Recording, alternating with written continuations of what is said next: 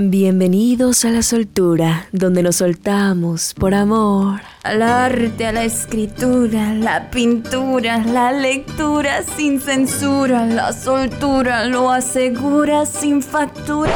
¡Ey, ey, ey! Corte, corte, corte. La soltura con Sammy Jesse en 3, 2, Q. Hola, hola, bienvenidos a La Soltura. Muchísimas gracias por acompañarnos una vez más. Los saluda Samantha y ¿quién más? Y Jessie, hola, ¿cómo están? Espero que tengan un día muy padre donde quiera que se encuentren. Espero que sea de su interés este capítulo y que los acompañemos mientras se encuentran realizando cualquiera de sus actividades. Bueno, ya hemos hablado sobre la historia del arte, los tipos de arte, hemos dado viajes en el tiempo a través de algunos artistas, pero creo que teníamos un poquito olvidados a los artistas en sí. ¿A qué es un artista y para qué sirven los artistas? ¿Quiénes son? Me parece muy padre yo estoy a favor de hablar de los artistas y como dices, ya hemos hablado sobre arte, ya hemos hablado sobre muchas cuestiones, muchas dudas. Hoy le toca a los artistas quienes son los que nos entregan este arte. Y para iniciar, me gustaría primeramente decir una definición sobre qué es un artista. Va. Está de acuerdo a una página que encontré, que es una persona que tiene cualidades o disposición para dedicarse a alguna de las bellas artes, esta definición la elegí para mostrárselas porque me encantó. Y se las vuelvo a repetir porque de verdad me gustó mucho y ahorita les voy a comentar por qué. Un artista es una persona que tiene cualidades o la disposición para dedicarse a alguna de las bellas artes. Aquí creo que es donde nos damos cuenta que realmente para ser un artista no necesitas tener quizá algún don o tienes que nacer ya como artista, porque dice la disposición. Y creo que es algo muy, muy importante, tener la disposición de hacer algo, de dedicarte a alguna bella arte. Qué padre por las personas que ya nacen con cualidades, ¿no? Que ya tienen como ese don, esa característica nata desde que son pequeños, pero también qué padre por la parte que dice la disposición, que somos todas aquellas personas que quizá no tenemos muy desarrollado el lado artístico, pero como perseveramos, lo alcanzamos o algún día lo podremos alcanzar. Me recordó bastante cuando hablábamos de si el artista se hace o se nace. Tomo esa palabra disposición y, lo veo como un intercambio, ¿no? Está el arte y por un lado estás tú, agarras tus sentimientos, lo que sientes y lo juntas con arte y es una cosa impresionante. También lo que decíamos hace algunos capítulos, por ejemplo, de expresionismo que es transformar todos esos sentimientos que tienes en a lo mejor una pintura, una escultura, y las personas que lo ven a lo mejor no se imaginan que fue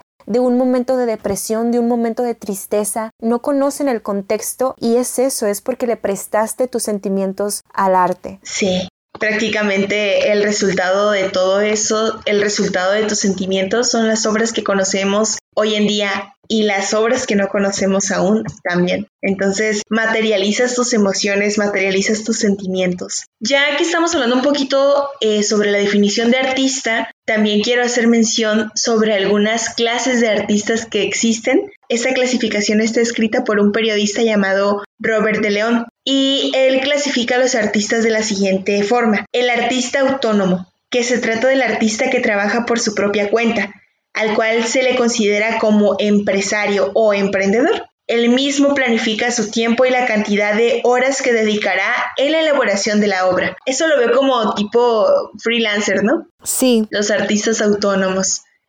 Tenemos también a el artista profesional liberal, que se refiere al artista que suele trabajar por encargo, quien puede conseguir cierto prestigio con relación a la calidad con que trabaja y a la responsabilidad de entrega. Luego tenemos a el artista empresario, que se refiere al artista que suele crear obras según sus gustos y luego la comercializa. Este crea con total y absoluta libertad. Este es el tipo de artista que corre más riesgo de no encontrar una persona o entidad que compre su producto. Tenemos al artista plástico también, que se refiere a aquella persona que crea diversas obras de arte como son pinturas, objetos de cerámica, esculturas, instalaciones de arte. Y tenemos eh, al artista musical, muy importante, que por cierto, hace poquito fue el Día del Músico. Sí. Así que felicidades para todos aquellos músicos. Felicidades a todos. Sí. Y pues el artista musical también se le conoce como vocalista o cantante. Es el tipo de artista que crea música a través de su voz usando sonidos melodiosos que suelen rimar. Estos pueden o no estar acompañados de música instrumental.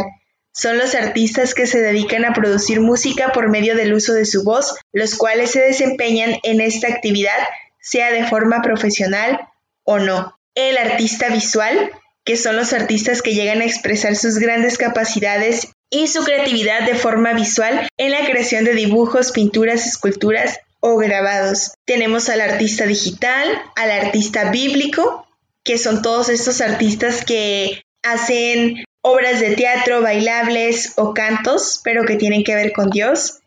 El artista autodidacta, el artista de performance, que se trata de aquella persona que busca sorprender a su público a través de su estética o por su temática, al artista conceptual, al artista comercial, al artista callejero, al artista marcial.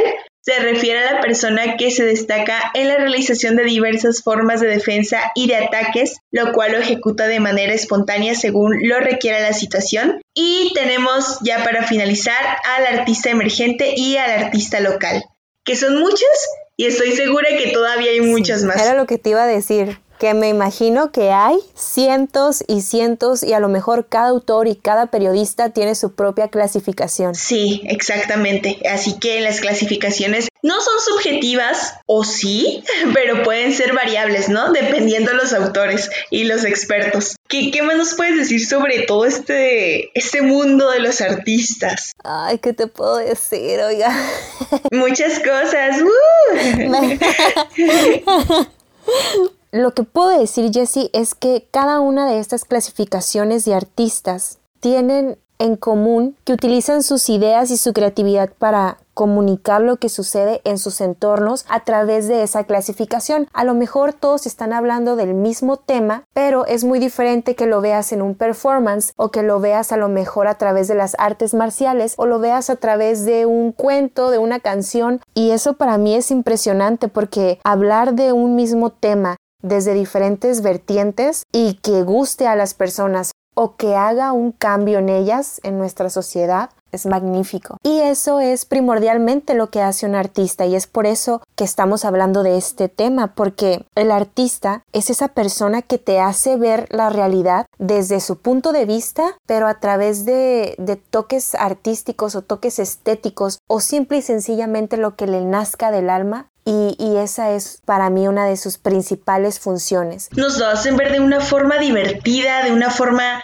diferente y a veces caótica. Y precisamente eso es lo que nos llama la atención, que sea algo a lo mejor desconocido, que sea algo totalmente diferente a nuestra forma de ver y sentir el mundo. Es que el artista una vez más, tiene esa función y a través de la historia ha tenido diferentes funciones y diferentes formas en que las personas consideran a los artistas. Por ejemplo, en la antigüedad las artes eran consideradas como una actividad artesanal y ya lo hemos platicado también en otros capítulos que una artesanía o cuando te refieres a las actividades artesanales es replicar y replicar una pieza un millón de veces y no deja de ser bonito pero no se considera eso arte, porque arte es una, se supone, pieza única, una pieza bella y estética que no se pueda reemplazar con facilidad. Pero llega el Renacimiento y el Barroco y aquí se le da el reconocimiento intelectual a esta actividad artística y se consolida ya la figura como un artista. Es eso que mencionamos de el valor de una obra, su valor estético y su valor funcional. A veces están separados y a veces se compaginan, como en la arquitectura. ¿Te acuerdas cuando hablamos que en Roma se utilizó la arquitectura funcional, los puentes y las calles? Sí, sí, sí. Y, y esa era su principal función, que funcionaran,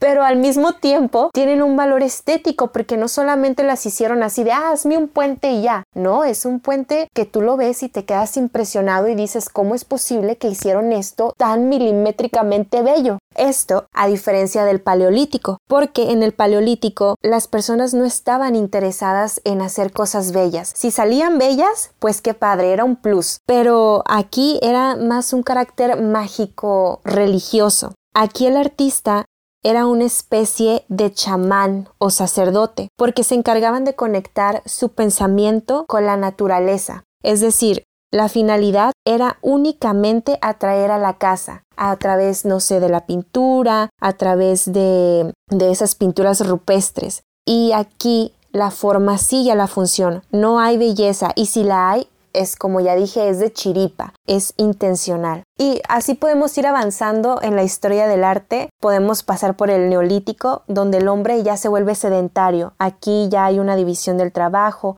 aparece el ocio, bendito ocio, maldito ocio para otros, y también hay un pensamiento más complejo. Y bueno, aquí seguimos con ese bloque mágico, pero nace ahora el artista artesano. Nacen las artes menores como la alfarería y la alfarería es el arte de elaborar piezas en barro o en arcilla. Una vez más llegamos a este momento donde se consolida el artista.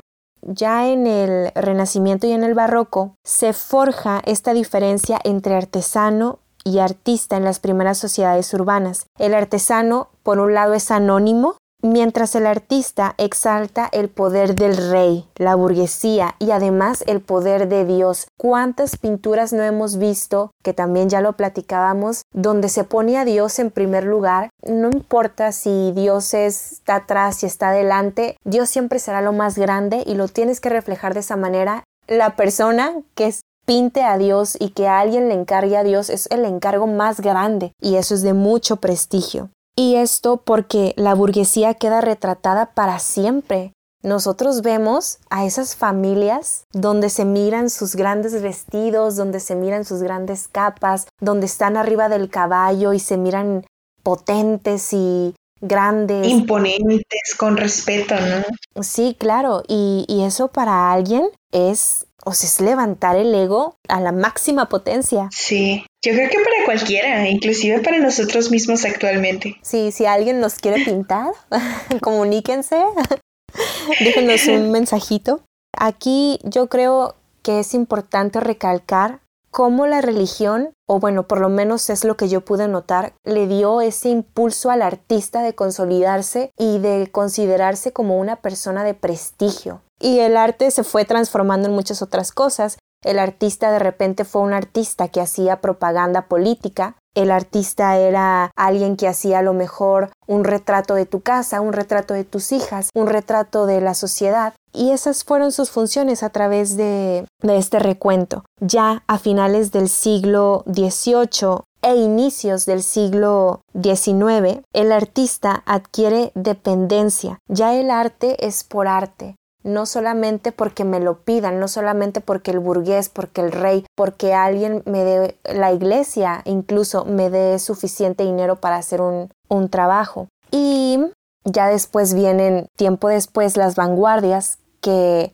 también es una forma de, de, que el artista exprese ya sin encargos, como decía Jessie en la clasificación, que hay artistas que se encargan de solamente hacer su arte y a lo mejor se exponen a un montón de situaciones incómodas donde no van a poder venderla, a lo mejor no van a sacar dinero, pero están ellos haciendo lo que ellos quieren. Se están liberando, se están soltando, como, como bien les repetimos en la soltura que hay que soltarse. Pero creo que sí es un proceso más arriesgado porque no estás haciendo lo convencional, lo que les gusta a los demás, sino estás haciendo lo que a ti te gusta. Y algo eh, referente ya a cuál es la función de un artista o para qué sirven los artistas, encontré un artículo en un periódico que me pareció muy interesante y dice que la función del arte no es algo que puedas definir a ciencia cierta, porque esta función, si estuviera definida, cambiaría todo el tiempo porque depende del contexto y también depende del espectador. Y, eso es totalmente cierto porque ya lo habíamos también comentado, el arte no era lo mismo en el neolítico, ni en el paleolítico, ni en el barroco, ni el no era lo mismo y no se hacía con los mismos fines. Ahorita que estás diciendo sobre cómo es que el artista tenía ese tipo de, de funciones y cómo ha ido evolucionando quizá, les quiero compartir algo que, que vi por ahí. Les voy a dejar igual el link para que ustedes entren a revisarlo. Sí me puso a pensar, se me hizo algo muy reflexivo, un texto muy reflexivo. Ahorita lo voy a leer para que vean de qué hablo. Y es que dice lo siguiente, ¿para qué sirve un artista? En términos prácticos no sirve para nada. Si alguien se enferma o si alguien se le descompone su coche o si tiene un problema legal, no llaman a un artista, sino a un doctor, un mecánico o a un abogado, nunca a un artista. De hecho, son bastante inútiles ahora que lo pienso. Cuando alguien les pregunta a qué se dedican, nunca tienen una respuesta certera que satisfaga la curiosidad de quien les pregunta, y menos aún si les preguntan si pueden vivir de esto, en términos meramente económicos, que igual ya hablamos un poquito de eso, cosa que tampoco pueden responder, ya que esa pregunta jamás se le hace abiertamente a un doctor un mecánico o un abogado, puesto que se da por hecho que les da suficiente para vivir y son profesiones incuestionables. Entonces, ¿para qué sirven? ¿Para qué sirve un pintor, un cineasta o un literato? ¿Qué diablos gana la humanidad con un actor, un comediante o con un músico? ¿En qué nos ayuda un escultor, un director de escena o un compositor? ¿Cómo resuelve nuestros problemas de vida alguien así? ¿De qué sirven los músicos callejeros, los anqueros, los payasos, los titireteros, los cuentacuentos, los fotógrafos, los mimos, los acróbatas, los dibujantes, las bailarinas y los actores. Obviamente para nada. Para nada práctico y mesurable. No podrían arreglar ni una plancha ni resolver un problema de crédito bancario. Su única función en esta vida es tocar los corazones y los pensamientos de la gente. Son capaces de hacer reír o llorar, pensar o disfrutar a alguien sin tan siquiera tocarlo. Un cineasta o un actor te pueden conmover hasta las lágrimas y un pintor o un fotógrafo te pueden transportar en el tiempo, mientras que un clown o un escritor te pueden hacer pensar al mismo tiempo que ríes o lloras. Un músico o un compositor te pueden tocar y llenarte de tanta vida como un acróbata te puede sorprender de manera insospechada y marcar tu vida. Son capaces de hacerte cuestionar sobre tu propia existencia mediante la belleza y la crudeza del arte. No sé qué tan necesarios sean, pero lo que sí sé es que la vida sería muy diferente sin ustedes, tal vez más aburrida. Así pues, los artistas son la representación más elaborada de la necesidad humana de expresión. Desconozco el autor. Si alguno de ustedes que nos está escuchando sabe quién escribió esto, háganoslo saber, por favor. No sé qué opines al respecto, Sam. Más que decir algo, voy a, a decir esta frase que encontré que creo que complementa muy bien lo que narraste. Y es lo siguiente. Las novelas, las canciones, las obras plásticas son el antídoto contra la nota roja que produce el país. ¿Y qué significa esto? Que a lo mejor sí, muchas personas piensan, las artes no sirven para nada. Tú dedícate a ser doctor, tú dedícate a tener una carrera, ponte a trabajar. No, artes no. O las artes son muy caras, no voy a gastar en ir a una obra de teatro, no voy a gastar en ir a ver un musical, un baile, nada. Sí. Pero cuando te das esa oportunidad, cuando tienes ese acercamiento, yo creo que es ahí cuando entiendes. Ni siquiera Jesse y yo o cualquier persona te lo puede explicar, pero algo cambia en ti. Hay algo en tu cerebro que cuando te encuentras con las artes, cuando te encuentras con un artista que te gusta, cambia algo en tu cerebro, cambia algo en tu vida y tu forma de pensar. Y yo creo que eso es algo con lo que debemos estar agradecidos o por lo que debemos estar agradecidos con las artes. Porque más allá de darnos un bien material, nos da un bien emocional. Sí, es, es eso, es que las artes para qué sirven? Para tu salud mental, creo yo, para tu paz. Creo que las artes son como el médico emocional, el médico psicológico. Sí. Yo así lo puedo ver porque todos, todos, todos, todos consumimos arte en cualquiera de sus presentaciones. Sí. Y no me puedo imaginar una vida sin arte. Creo que todo Sería sería, aburrida, muy abu- como sí, muy dice- exacto. Como dice el texto. muy aburrido, muy monótono. Imagina ir a trabajar sin estar escuchando música, hacer cualquier actividad sin escuchar música. Por ejemplo, en nuestro caso, que las dos ya comentamos también en uno de los capítulos que nos gusta mucho hacer nuestras actividades escuchando música. O para las personas que les gusten las obras de teatro, qué triste que quizá tu escape de fin de semana de tu rutina de trabajo o de tus labores de la escuela entre semana pues que tu escape sean las obras de teatro o ir a un buen museo el fin de semana y que no existiera. Creo que el arte es ese escape que necesitamos todos para estar alimentando constantemente nuestro ser. Así es. Eso fue clave. Alimentar nuestro ser. Para eso sirven las artes. Los artistas, realmente gracias. Si algún artista nos está escuchando en este momento, gracias por cualquier cosa que hacen, cualquier cosa que se esfuerzan por hacer, por darnos día con día, porque sin ustedes la vida no sería absolutamente igual, sería muy, muy, muy aburrida. Ustedes le dan como ese toque, ese toque sabrosón, ¿no? Sí. Y si tienen amigos artistas, apóyenlos y quiéranlos y no los hagan sentir menos. Sí, y hay muchas formas de apoyar, porque cuando alguien va iniciando quizá no podemos apoyar todavía económicamente, pero hoy en día hay tantas formas de apoyar gracias a las redes sociales o a los medios digitales en las que tan solo con una publicación que se comparte, ya sea en Instagram o en Facebook, podemos dar likes, podemos compartir, podemos recomendar con otras personas. Hay muchas, muchas formas de apoyar de verdad, no solamente con dinero. Si tienen alguna recomendación de algún artista, alguna obra de arte, recuerden que nos la pueden enviar a nuestras redes sociales. Nos encuentran en Facebook como La Soltura y en Instagram como soltura.podcast. También si ustedes son artistas y quieren un espacio, aquí en La Soltura se pueden soltar con nosotras. Y pues nos despedimos, nos escuchamos en otro capítulo más que se vienen sorpresas muy bonitas porque ya viene Navidad. ¡Yay! Sí. Hasta la próxima. Adiós. se terminó y soy todo por el día de hoy. Azul todo ya se acabó. Samantha y Jessica dicen adiós.